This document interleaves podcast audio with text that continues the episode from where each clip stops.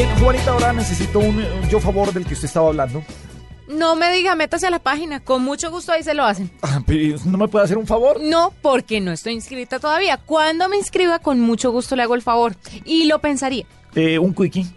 Mm, No, de pronto Paniagua le hace más, No más rápido y más satisfactorio Ay, ese favor. Presentar a Marcela Perdomo con el quickie.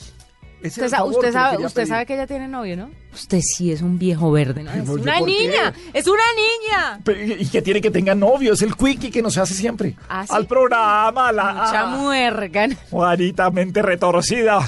que llegue Marcela Perdomo con su quickie. Buenas noches a todos. Buenas noches a todos. Soy Marcela Perdomo y este es el Quickie Tecnológico de hoy. A new era.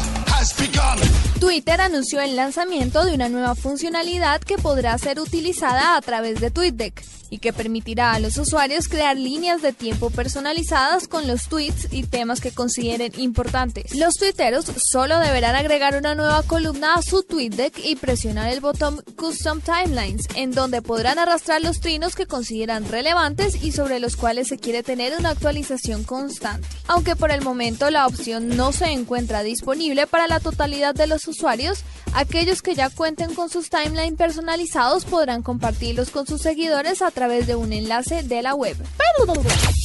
Motorola presentó en Brasil su nuevo teléfono Moto G, destinado a 500 millones de potenciales consumidores en el mundo, muchos en mercados emergentes que quieren un smartphone a bajo costo.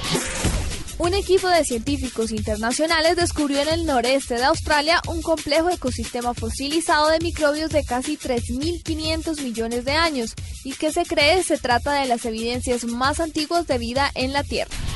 El grupo de piratas informáticos Anonymous anunció una operación contra la Academia del Ejército de Estados Unidos, conocida en el pasado como Escuela de las Américas, en la que han recibido instrucción decenas de miles de militares latinoamericanos.